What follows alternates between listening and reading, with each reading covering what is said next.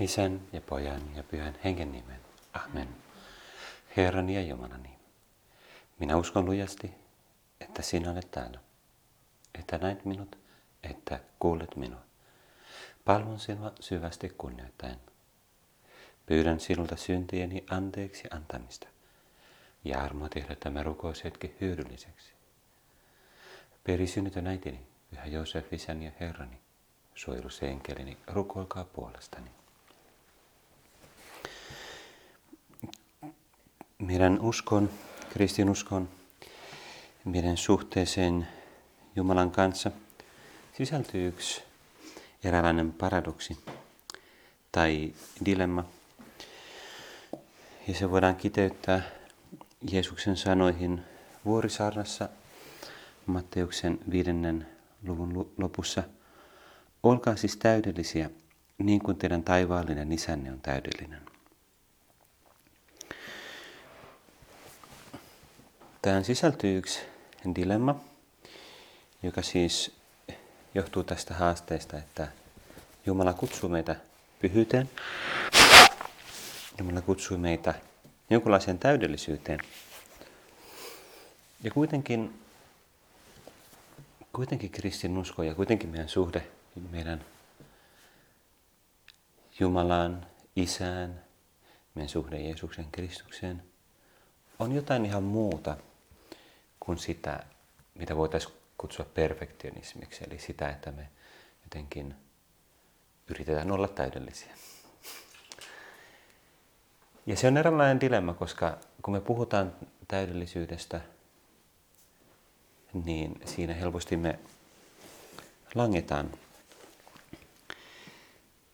semmoiselle tielle, joka aiheuttaa paljon ongelmia. En tiedä, teistä, jokainen meistä on niin erilainen, tämä, mitä perfe- perfektionismiksi kutsutaan, niin se voi olla haaste toisille enemmän, toisille vähemmän. Mutta ehkä monille ihmisille jossain määrin kuitenkin. Ja ehkä jos se ei ole justiinsa sulle haaste, niin ei se mitään. niin sä voit miettiä jotain ihan muuta nyt. Tai, tai sitten ainakin miettiä sitä, no uudistaa halua vastata anteliasti Jumalan kutsuun eh, pyhyyteen. Miten se perfektionismi ilmenee? Varmasti jokainen meistä osaisi antaa omia esimerkkejä siitä. Se voi erityisesti ilmetä oman tunnon tutkiskelun hetkellä, jos meillä on tapana viettää hetki niin kuin oman tunnon tutkiskelussa päivän päätteeksi. Ja se voi ilmetä sellaisena niin kuin rauhattomuutena siinä, että, että on hyvin vaikea katsoa itseä, omia tekoja. Ähm, itse asiassa jos, jos meillä olisi taipumus, tai jos meillä on taipumus sellaiseen suureen vahvaan perfektionismiin, niin aika helposti oman tunnon tutkiskelu ää, niin kuin jää pois kyllä, koska, koska se olisi ahdistavaa. Se voi ilmetä myös monissa muissa asioissa, esimerkiksi työskentelyssä, että meille menee helposti päälle semmoinen suorittaminen – jossa myös on ehkä ominaista just tietty se niin rauhattomuus ja, ja semmoinen, että, että me on vaikea niin kuin olla tyytyväisiä mihinkään. Mutta se ei pelkästään se, että me ei olla tyytyväisiä itsemme, vaan tietty semmoinen, että, että me ei olla oikein rauhassa itsemme kanssa tai sen kanssa, mitä me ollaan tehty. Että me koetaan, me pelätään, että se ei riitä. Ehkä perfektionismi, se mitä mä tässä tarkoitan, niin kumpuaa aina e-, eräänlaisesta pelosta. Se voi olla toisenlaista perfektionismia, joka ei ole niin se, mihin mä tässä erityisesti viittaan, joka voi olla tiettyä niin kuin ylpeyttä, äm, semmoista halua vaan niin kuin näyttää muille mm, omaa kuviteltua täydellisyyttä. Se on oma erilainen ongelma, mutta se ei ehkä yleensä johda tähän niin kuin vahvaan perfektionismiin, mutta enemmänkin pelko. Pelko, jossa on varmaan ennen kaikkea kaksi syytä. Yksi on epäonnistumisen pelko. Pelko siitä, että niin niistä kokemuksista, jotka, että en ole onnistunut jossain asettamassani tavoitteissa tai muiden asettamissa tavoitteissa. Tai, ja sitten voi helposti tulla sellainen kierre. Että mä esimerkiksi rukouksessa tai oman tunnon tutkiskelussa tai hengellisen ohjauksen puitteissa, että mä asetan tavoitteita tai, tai koen, että toinen ihminen, niin kuin pappi tai joku toinen ihminen, jonka kanssa mä juttelen, että se langettaa mulle tavoitteita, joita en niin kuin, mielestäni onnistu suorittamaan. Ja jos mä en ole tietoinen siitä perfektionismin taipumuksesta, jos mulla on semmoinen noon, semmoinen pelko, ja sit siitä voi tulla aika ahdistavaa, koska voi tulla se kokemus, että taas, taas mä epäonnistuin. mä en koskaan riitä. Mä en ole tarpeeksi hyvä. Ja mikä vaikutus tällä tämmöisellä tunteella tai pelolla on, se on lamaannuttava ennen kaikkea yleensä. Se vie motivaation, se helposti johtaa siihen, että ei viitti edes yrittää, koska, koska yrittäminen on ahdistavaa, kun sitten tulee epäonnistumista, niin sehän vaan todistaa sitä, mitä mä pelkäsinkin. Ja tämä on semmoinen ongelma, jota jos meillä on semmoisen taipumusta, se on tärkeää tunnistaa ja, ja hyvä puhua siitä, sanoa se ääneen, jos me huomaamme, että meillä on sellaista, koska on selvää, että Jumala ei ole tarkoittanut meille sitä. Se, Jumala ei halua meille sellaista. Jos Jumalan kutsu pyhyyteen johtaisi siihen, että me itsessä vaan lannistutaan, niin miksi Jumala kutsuisi meitä pyhyyteen?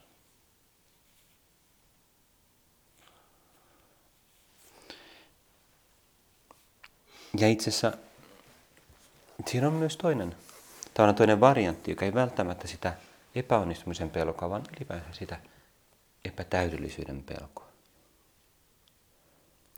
Ja mä mietin erityisesti rukousta, kun meillä on niin rukoushetki, niin rukouksessa meillä voi olla joskus se haaste, että meidän voi olla vaikea ja uskaltaa olla oma itseni. Jumalan edessä. Koska mä näen itsessäni tai koen itsessäni niin, niin paljon puutteita ja epätäydellisyyksiä. Ja mä pelkään sitä, että miten Jumala voi hyväksyä mut sellaisena kuin mä olen. Mä en oikein usko sitä. Se on, jos meillä joskus on tämmöinen haaste, että me vähän niin kuin Jumalan edessä koetaan tarvetta teeskennellä tai laittaa joku naamio, niin voidaan yrittää ihan rohkeasti sanoa Jumalalle se, että et, et mulle käy näin. Mun on vaikea olla todella oma itseni sun edessä. No hyvin tärkeä, koska eihän rukousta oikeastaan synny tai, tai todellista kohtaamista Jumalan kanssa, jos, jos me ei olla Jumalan läsnäolossa omana itsenämme. No, jos meillä tämän tyyppisiä haasteita on, ei meidän tarvitse niitä mitenkään hävetä. Ne on itse asiassa varsin yleisiä. Melkein sanoisin yllättävän yleisiä. Ehkä se liittyy jollain tavalla ihmisen, tämä on niin kuin the human condition, ihmisen tilaan, niin kuin ihmisen asemaan tässä maailmassa. Se liittyy jollain tavalla ehkä johonkin kokemuksiin ja miten mahdollisesti jotkut muut ihmiset on meitä kohdellut ja, ja, ja miten me ollaan koettu meidän elämä aiemmin.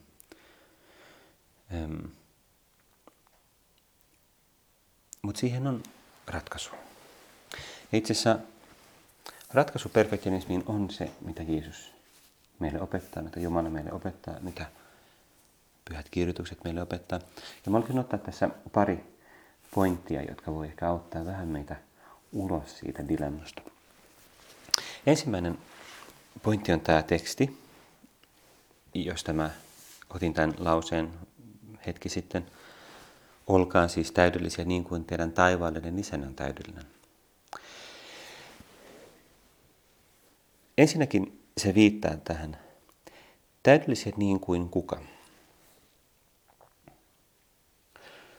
Olkaa siis täydellisiä, ei niin kuin teidän maalliset isänne ovat täydellisiä välttämättä.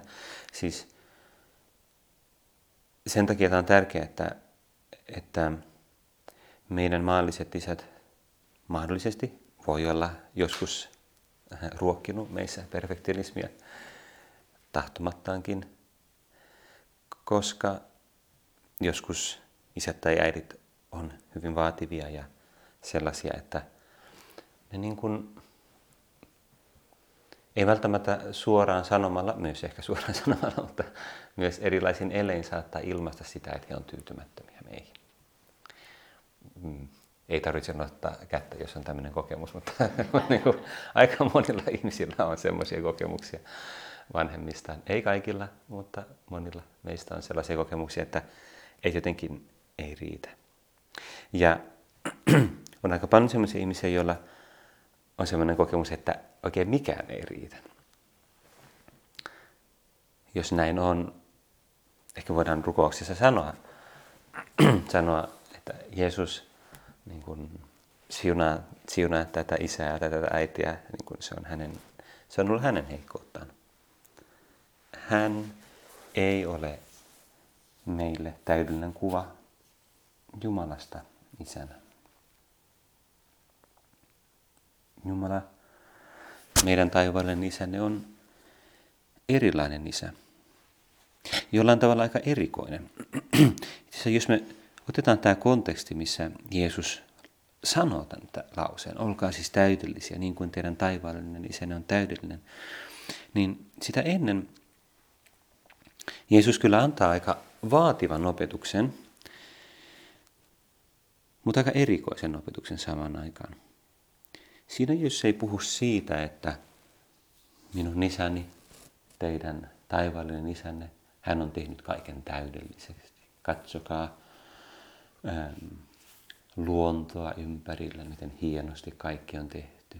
Katsokaa luonnon väriä ja puiden rakenteita ja kaikenlaisia ihmeellisiä eläimiä. Menkää ja tehkää samoin, muuten ette kelpaa.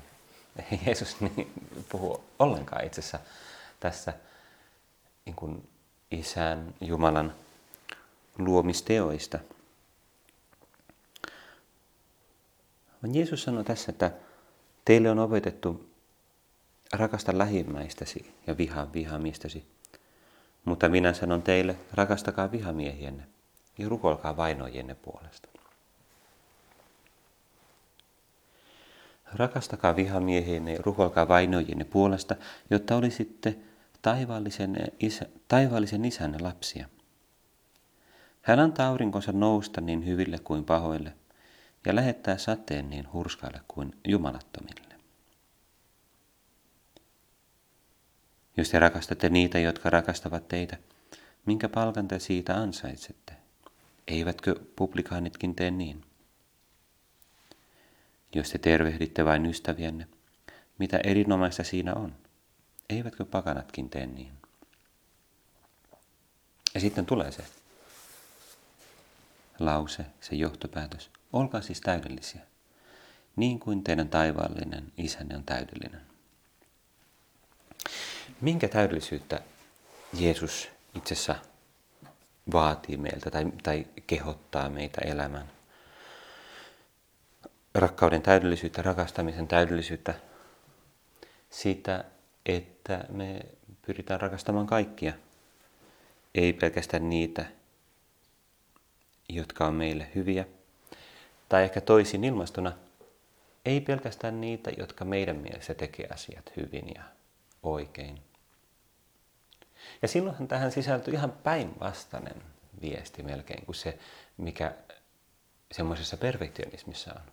Semmoisessa epäonnistumisen pelossa tai semmoisessa ahdistuneessa suorittamisessa tai epätäydellisyyden pelossa. Jeesus hän sanoi tässä, että teidän taivainen isänne rakastaa kaikkia. Teidän taivainen isänne tekee hyvää kaikille, hyville ja pahoille, hurskaille ja jumalattomille. Teidän taivaallinen isänne tervehtii, tai no ehkä se vertaus ei tässä nyt sovellu niin paljon siihen isään, mutta, mutta tervehtii ystäviä ja niitä, jotka ei teitä kohtele hyvin. Eli itse asiassa se päinvastainen esimerkki. Jumala ei ole mittaamassa ihmisiä niin kuin semmoisella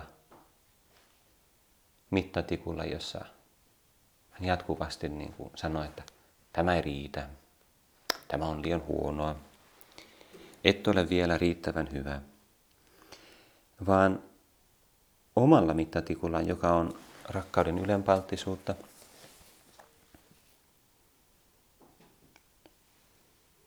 meidän taivaallinen Isä, Jeesus antaa ymmärtää, on nimenomaan se Isä, joka jatkuvasti näkee hyvää siellä, sielläkin, missä sitä ei niin kauheasti ole.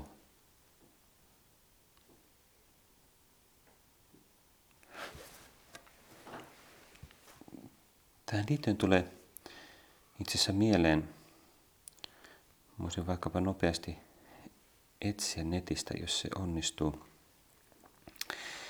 Nimittäin opusten prelaatti Don Javier hiljattain kirjoitti sellaisen viestin, joka oikeastaan puhuu justiinsa, puhuu justiinsa tästä. Ja siinä hän, hän niin kuin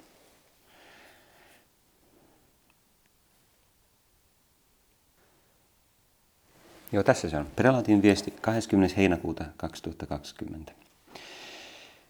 Rakkaani varjelkon Jeesus tyttäriäni ja poikeni puolestani. Tässä ensin opusten prelaatti isä Fernando Cariz puhuu vähän tästä koronaviruksen tilanteesta, joka yhä on vakava. Varsinkin, varsinkin niin kuin etelässä, Brasiliassa, Intiassa, myös Yhdysvalloissa. Ja kehottaa meitä jatkamaan rukousta poisnukkuuden puolesta ja kaikki niiden puolesta, jotka kärsii pandemiasta jollain muulla tavoin. Ja sitten sanoi, että nämä olosuhteet muistuttavat meitä jatkuvasti luonnollisesta heikkoudestamme sekä siitä epävarmuudesta, joka syntyy, kun luotamme ainoastaan omiin voimiimme. Näissä olosuhteissa olemme oppineet jättäytymään enemmän Jumalan käsiin sekä turvautumaan läheisiimme tuottaa suurta lohtua tietää, että joku toinen todella jakaa haasteemme ja ongelmamme. Itse asiassa liittyen tähän perfektionismin haasteeseen, josta me puhuttiin, niin tässä jo tuli monta kehotusta tai muistutusta, että meidän tulee oppia turvautumaan enemmän Jumalan käsiin ja Jumalan voimaan ja myös muihin ihmisiin, meidän läheisiin, jakaa antaa toisten ihmisen jakaa meidän haasteet ja ongelmat. Ja se vaatii tiettyä rohkeutta, että me myös kerrotaan, että meillä on heikkouksia ja ongelmia. Kuinka muuten muut, muut voisi jakaa ja niin kuin osallistua niihin tai kantaa niitä meidän kanssa. Sitten hän sanoi, että mitä voi auttaa sen tosiasian mietiskeleminen, että Kristus ei kutsunut opetuslapsiaan sen vuoksi, että he olivat muka parempia kuin muut, vaan hän kutsui heidät tietoisena heidän heikkouksistaan. Samoin kuin meidän kanssamme, hän tunsi heidän sydämiensä syvyydet ja heidän menneisyytensä. Ja juuri siksi hän tiesi, mihin hyvään jokainen heistä kykenisi. Jeesus tiesi, ettei heiltä puuttuisi pyhän hengen voimaa matkallaan, kunhan he olisivat valmiita aloittamaan uudelleen joka päivä. Lapseni, vaikka joskus koimme olevamme varsin mitättömiä, voimme todellakin sanoa, Dominus illuminatio mea mea, quem timebo. Herra minun valoni ja apuni, ketä minä pelkäisin. Se on aika lyhyt teksti, mutta todella syvällinen, todella osuva. Se menee tähän ihan asian ytimeen. Kristus, jos me käännytään niin Jeesuksen puolen, Jeesus, se on todellakin näin, että se ei pelkästään se, että sä kutsuit ihmisiä, jotka on heikkoja ja epätäydellisiä, jotta sä kutsuisit heitä pyhyyteen, vaan tosi hyvin isä Fernando tässä sanoi, että sä tunsit heidän sydämensä syvyydet ja heidän menneisyytensä, ei pelkästään niitä virheitä, ei pelkästään niitä heikkouksia, vaan juuri sen takia, että sä todella tunnet meidän sydämen syvyydet, niin sä tiedät ja tiesit, mihin hyvään jokainen meistä kykenisi. Ja lisäksi Jeesus sä katsoit ja katsot tälläkin hetkellä joka hetki meitä laupeudella, mutta laupeuden lisäksi sillä viisaudella, joka Jumalalla on. Sä näet mikä on meille mahdollista pyhän hengen avulla. Siitä huolimatta, että me tullaan yhä tekemään virheitä, tullaan yhä olemaan heikkoja ja siinä mielessä epätäydellisiä.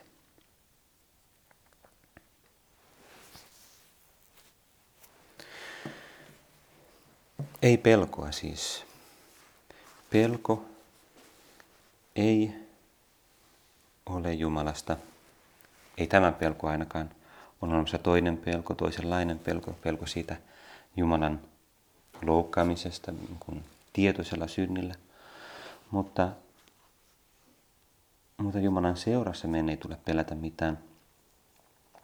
Paavalin kirjassa roomalaisille korostetaan, pyhä henki todella korostaa tätä teemaa. Meidän täytyy kohta lopettaa, joten mä en koko tätä tekstiä ottamaan, mutta Paavali sanoi siellä, että tämä roomalaiskirjan luussa kahdeksan, kaikki, joita Jumalan henki johtaa, ovat Jumalan lapsia. Te ette ole saaneet orjuuden henkeä, joka saattaisi teidät jälleen pelon valtaan. Olette saaneet hengen, joka antaa meille lapsen oikeuden, ja niin me huudamme Abba, Isä. Abba, Isä. Pyhä henki tuottaa ja haluaa tuottaa meissä tietoisuutta Jumalan lapseudesta, siitä, että meidät on otettu Jumalan lapsiksi. Ja poistaa meistä, ikään kuin puhdistaa meistä, ajaa pois sitä pelon henkeä tai orjuuden henkeä. Orjan tilannehan on tavallaan aina se, että se ei niin kuin itsessään kelpaa, sen pitää koko ajan tehdä erilaisia suorituksia. Jumala ei halua meistä orjia. Jumala ei halua meidän olemaan jotain suorittajia hänen edessä. Mitä me voitaisiin oikeastaan Jumalalle tarjota, jos me oltaisiin vain jotain orjia? Mitä Jumalalta puuttuu? Ei Jumalalta puutu mitään sillä tavalla. Ei me voida suorituksilla sinänsä tarjota Jumalalle yhtään mitään. Joten on selvää, että Jumala ei pyydä sitä. Mutta on vain yksi asia, jota me voidaan tarjota Jumalalle. Sellainen asia, jota Jumala voi saada vain meiltä. Ja se on se meidän vapaa rakkaus Jumalaa kohtaan. Vaikka sekin rakkaus on jotain, joka Jumala, joka Jumala antaa meille, eli ainakin klassinen oppi uskosta, toivosta rakkaudesta korostaa sitä, että ne on vuodatettuja yliluonnollisia hyveitä, ne on jotain vähän erilaista, ehkä osittain samankaltaista kuin inhimillinen rakkaus, mutta, mutta saman aikaan jotain erilaista, jotain mitä Jumala antaa meille, jota, jota pyhä henki tuottaa meissä sen kyvyn rakastaa Jumalaa. Ja rakastaa Jumalaa niin kuin häntä tulee rakastaa. Mutta saman aikaan, kun Jumala ikään kuin vuodattaa meihin sen rakkauden, joka tosiaan tässä mm, ei tarkoita jotain välttämättä kauhean niin emotionaalista rakkautta, jotain rakkauden tunnetta, vaan sitä hengen liikettä, jos näin voi sanoa. Rakkautta Jumalan kohtaan, joka sisältää myös sitä luottamusta ja, ja, ja iloa ja rauhaa. Niin vaikka se on jotain Jumalan lahjoittamaa, niin saman aikaan se on vapaata meidän, me, meidän suunnalta. Me tuodaan siihen mukaan se meidän oma vastaus, se kyllä, se tahdon.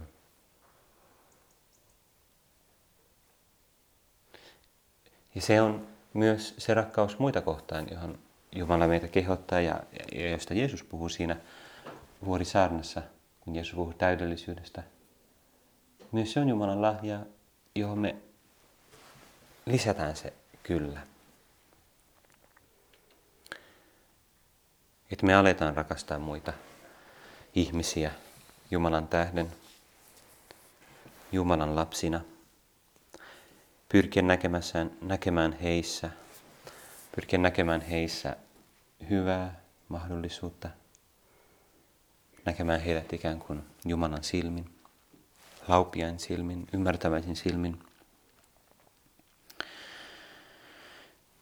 Meidän täytyy päättää meidän rukous ja siirtyä viettämään messua, mutta voidaan muistaa myös se, että er, eukaristia, se todellisuus, se Jeesus, Jeesus on meille Jumalan täydellisen rakkauden kuva. Ja tietysti eukaristian läsnäolo, eukaristian läsnäolossa rukoileminen on, on niin kuin ter, tärkein, keskeinen tapa niin kuin oppia sitä Jumalan rakkautta, löytää sitä Jumalan rakkautta, huomata sitä, että Jumala tulee rakastaa meitä ennen kuin me tehdään yhtään mitään. Ja sen takia kaikki meidän rakkaus Jumalaa kohtaan ja se, että me tarjotaan Jumalalle jotain, on vaan vastausta siihen. Ja sen takia me ei tarvitse sillä mitenkään kuin ansaita Jumalan rakkautta, koska se on jo annettu.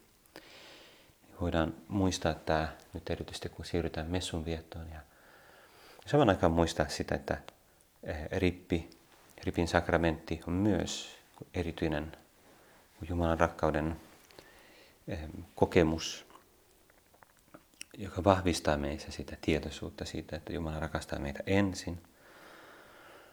Joten meidän ei tarvitse pelätä olla oma itsemme, koska Jumala tuntee meidän sydämen. Ja kaikki se niin kuin epätäydellinen, jota meissä on, ja myös meidän tietoiset synnit ja, ja, ja niin kuin tahalliset synnit, joita me myös tehdään, Jumala haluaa pyyhkiä ne vaan pois. Jumala, ja, ja voi pyyhkiä ne pois. Ja sillä tavalla Jumala saa aikaan sen lopulta myös, että me ollaan tuolla täydellisiä hänen edessään. Ei sen takia, että me oltaisiin tehty kaikki täydellisesti, vaan sen takia, että Jumala vuodattaa meihin. Jumala tekee meistä osalliseen, osallisia hänen täydellisyydestä. Myös neitsyt Maria opettaa meitä tällä tiellä, helpottaa meitä tällä tiellä, erityisesti jos meidän on joskus vaikea uskoa siihen ja hyväksyä itseämme, niin Jeesus Marian äidillinen rakkaus muistuttaa meitä siitä,